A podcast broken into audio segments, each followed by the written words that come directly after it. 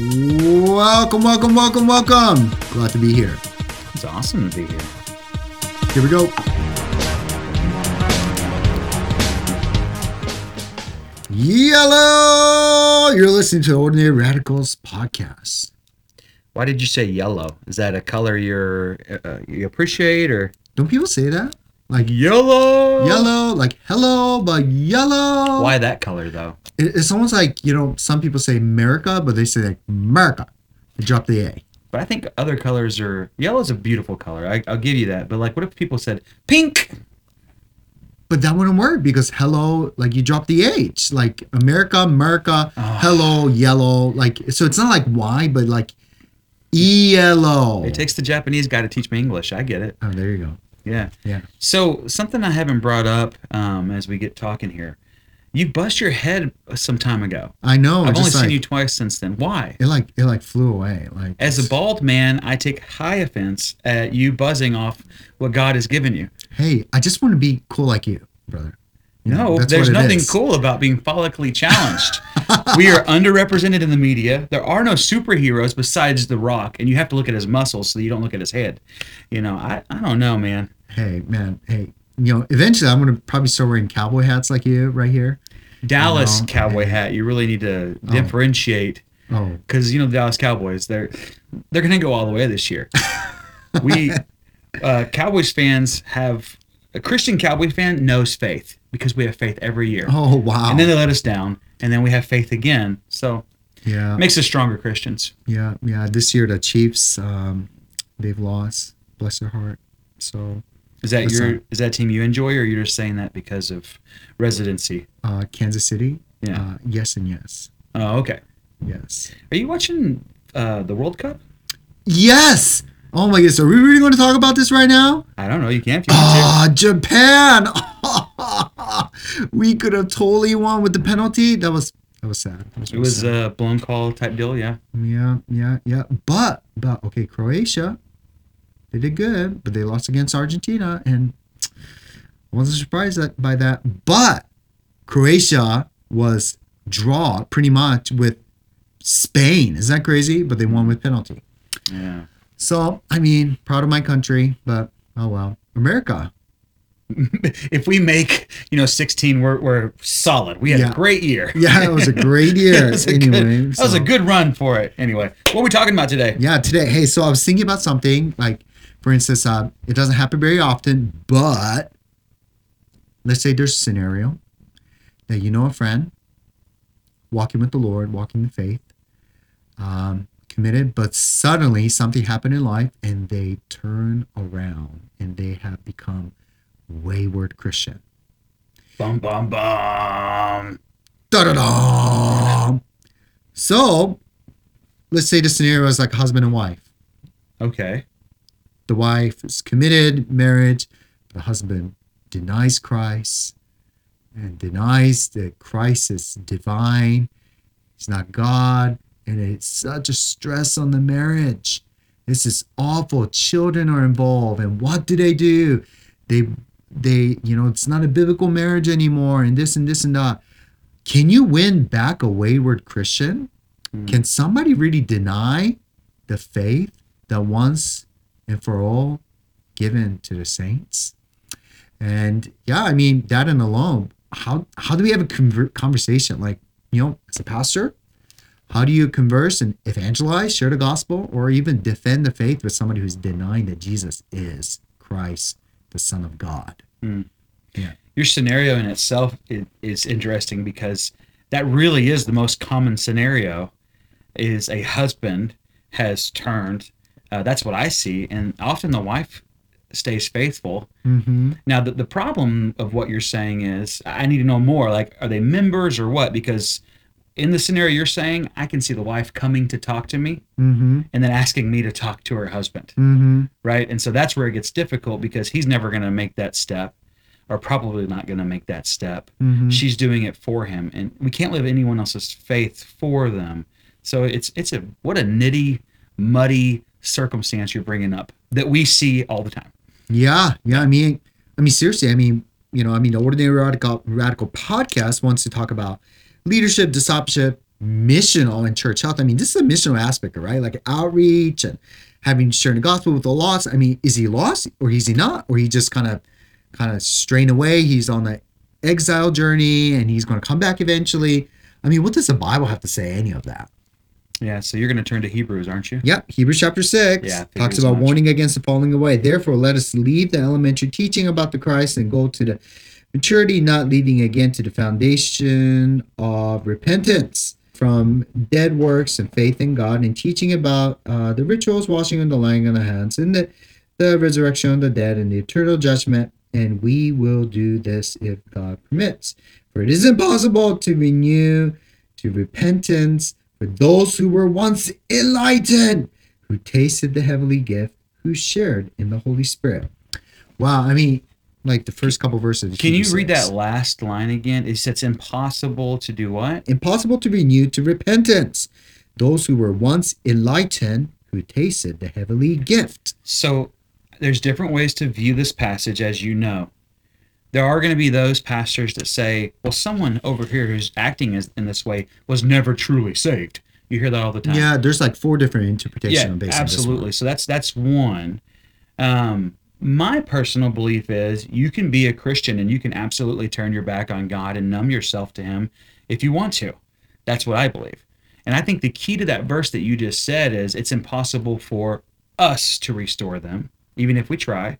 We should try, but that doesn't mean it's impossible for them to be restored in their own faith when their heart has been melted and they surrender to the Lord. Mm, So that's where I would fall on that. And that's where it gets nasty because you're talking to someone for some reason they've turned their back on God. So instead of saying your faith is is messed up, my idea is I would talk to them about why their faith is messed up. Let's get to the bottom of what happened in your life. mhm. So that's the direction I would go. Yeah, I mean, famously, the first stance you talked about, it's like what John MacArthur. You know, he writes many of Yeah.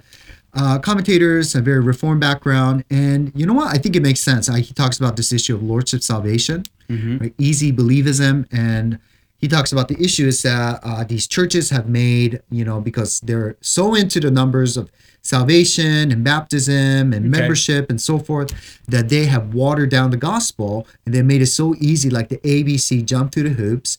And therefore, when they go to, you know, for instance, I mean, may- if parents are listening right now, they're thinking about what about my high school, you know, son who went to college and turned away from the faith? Is he ever going to come back and so forth? Right? I mean, like what somebody said the statistics.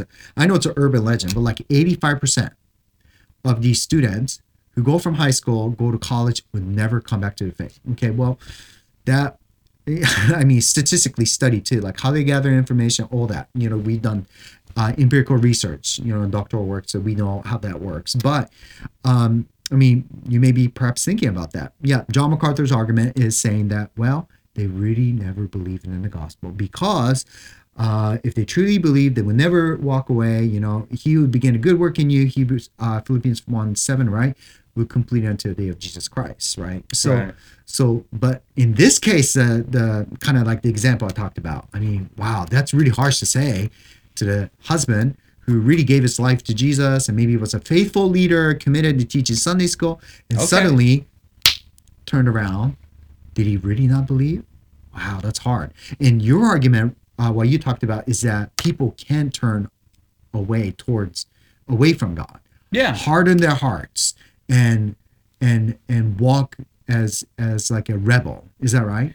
Yeah, and I think that's one of the saddest um, ways to come uh, to to travel in your faith because the reality of what that would be is they were truly saved and now they are denying the holiness of God within their own heart. So it takes a constant struggle within yourself. And on the outside, you're going to say things like, I don't believe anymore. I don't care.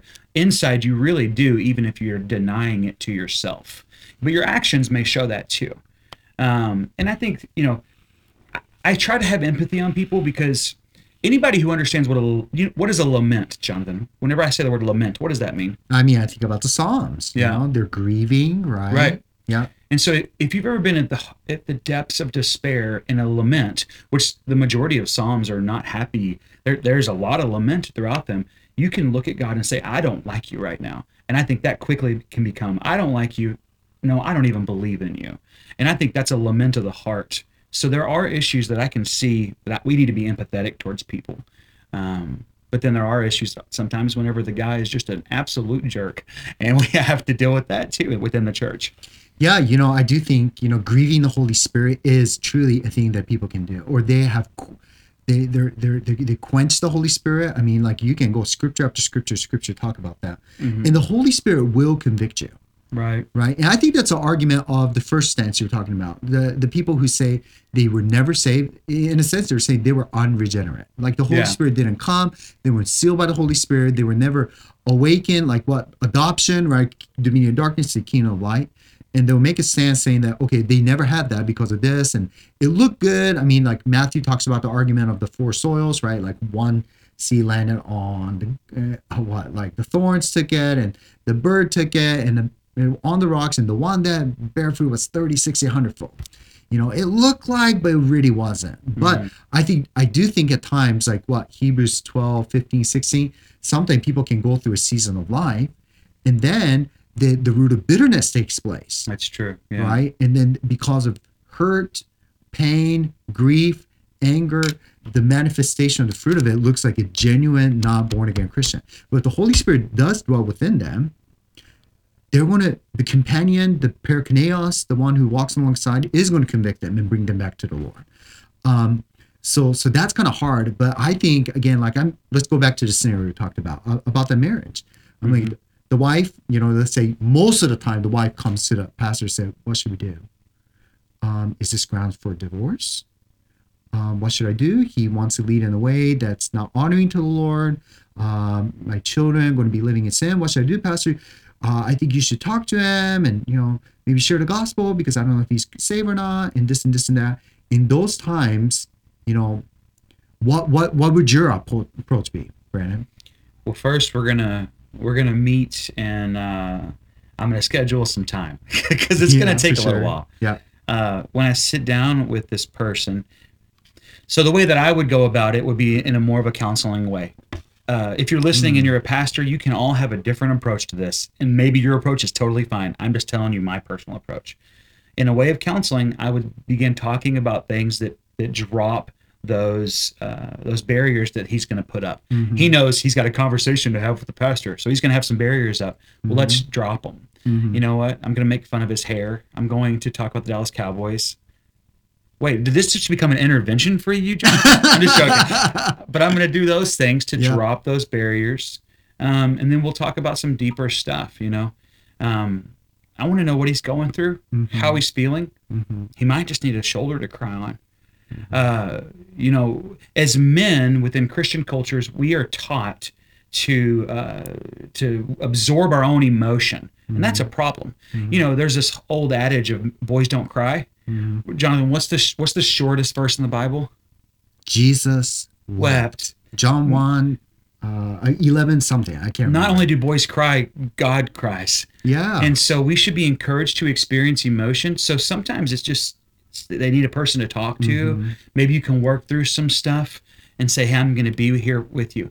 That's that's a totally different experience than maybe someone someone comes in uh, cussing at me and angry and pouring that sort of hatred onto me. That would be something a little bit different, you know.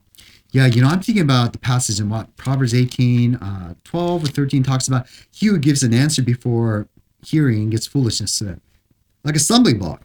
And I think that's true. And I think for me, I recognize that life is not just a snapshot of a picture, but it's more like a moving movie screen that we're watching. And so I give the benefit of the doubt, like, okay, I'm hearing the story, but let me kind of double check. Mhm. So, uh, like you did, you know, I, I I do the same approach. I try to give the benefit of the doubt, and I read that passage and say, hey, I just want to hear your heart. Just want to hear what's going on in your heart and in your mind. Just hey, tell me what's going on. You know, so I start taking taking down notes. Mhm. One of the things, as even you know, counseling, you know, talking about, I would say, you know, uh, you know, brother, maybe if, if he's truly a brother in Christ or if he's denying Christ, I would say, you know, I, I you didn't come here overnight, did you? You know, like Mm.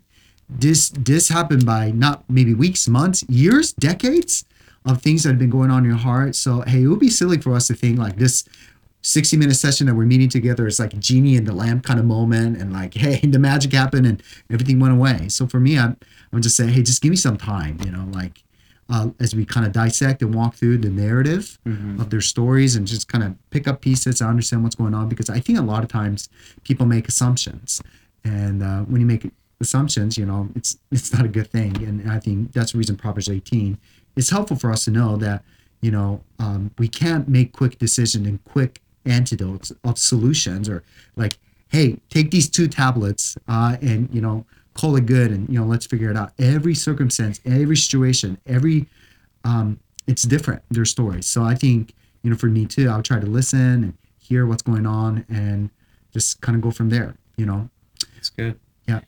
I.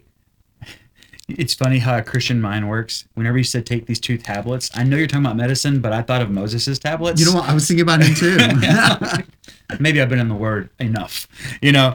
Um, yeah, but the the reality is, if someone is truly burdened and they are not even wanting to come in a church, you may only have one time to talk to them. Mhm. And so trying to shed light on what they're thinking because they're going to be thinking the same things uh, generally. Uh, God allowed something to happen in my life, therefore I don't believe in a God anymore. Mhm. Or uh, I'm angry because it's always it's, it's event driven. I, I don't ever see someone that's like, man, my Bible study's going good and my prayers are fantastic, and now I don't believe in God. Like it, there's something that happened there, right? Mm. and so there's spiritual warfare at play you may want to talk about to them about um, and they probably don't have a, a solid understanding of some simple systematic theology Mhm. and you know who god is and sin and things Yeah, and you know, just real quick, I do think you know, uh, even in my preaching, what I try to do, I try to present the gospel and try to point them to Christ yeah every time. So even in basic meetings, I try to soul the gospel in the conversation. So I'm thinking about the gospel in the sense of Christ's incarnation, crucifixion, resurrection, ascension, and his return, yeah and talk about what he has done for us and the gift that he has provided, salvation in Christ, and that's accepted by belief in the gospel in repentance of our sin.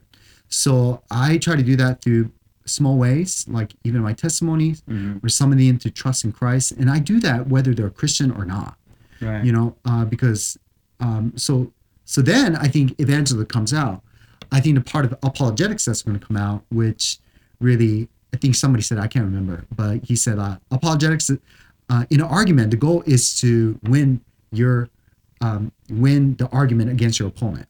Well, evangelism, apologetics, the goal is to win your opponent to the gospel. Mm. I just love that because um, because in a sense, if this person is genuinely unregenerate, we, which we don't know, we need more the story and the data, or you know, to figure out what, what's going on. Um, you know, you're trying to draw them to Christ. You're trying to draw them to uh, who God is, and they may be denying the Trinity. They may say this is a Babylonian myth, made up Mhm. human, you know, makeup story. Well, let's kind of go back to the scriptures and let the scriptures wrestle and deal with some of the things that are going on as you kind of walk through and deal with that, right? right Um, so, so there's a sense like if you look at Hebrews six, yeah, generally they may not never believe in the gospel, or they have hardened their hearts right towards God, and uh, that would be a very different direction. But we can't just assume because they're denying Christ that they were not, they were never saved.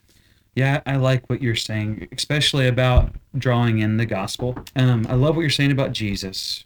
I remember talking to a group of boys who we were talking about criminals and, and, and preaching Jesus in jail system. And they said, what would anybody in jail have anything to do with Jesus? Uh, and I said something like, oh, yeah, Jesus would have no clue what it's like to go on trial. Jesus would have no clue, you know, and you go through these things and it's like, yeah, Jesus, he- relates to all of us. The gospel relates to all of us. Um, and, and then there was one more thing I wanted to uh, to bring up. I think there is restoration that may have to happen with this person, right? Especially because when we are in the thick of it and we are when our hearts have gotten hardened, as you've said, we may say some things to others about our church and about people. And for restoration to happen, that person probably needs to ask for forgiveness and explain what's happened, um, in my opinion. So, restoration is always the goal, though, right? Yeah, and I mean the heart of the gospel Yeah, is about absolutely. restoration, restoring men what we have fallen in the garden at the beginning of Genesis three, and God bringing us back. Yeah. And that's the beauty of it. And uh, and and God is all about that, right? Blessed be the God the Father, uh, who is the God of all comfort and God of all mercies. And Mhm. And I think and God meets us in that brokenness and hurt. And you know, there may be a reason why the husband is acting and saying things. You know, Mhm. there may have been, you know, what like counseling, origin, frequency, duration, severity. Like what happened there? You know, and it may not be a cause and effect, but there may be a correlation that something was going on in life Right. questions and doubts and so forth and that takes time to dissect uh, so you got to kind of spend a lot of time praying and spending time in god's word and leading them through that so anyway Absolutely. Well, I'll tell you what. Speaking of bringing back, it's been good to be back with you. Um, it's been good to have this conversation. Uh, we could go on for many podcasts, but I, I think we've got a good start. What do you think? yeah there you go maybe part two we'll see We might have to have a part two. Uh, hey, if you've enjoyed uh, listening to us, would you give us uh, all the hearts and all the stars possible with whatever programming that you're using, whatever media you're using? Uh, we really enjoy the fact that there are people that, and I don't know why you would be crazy enough, but you want to hear us. Probably Jonathan, probably not me. So, No, but thank no, you no, for the that. cowboys fan cowboys fan of course Oh, all the Cowboys fan. Texas is pretty big, so yeah. there you go all right ciao See you guys later.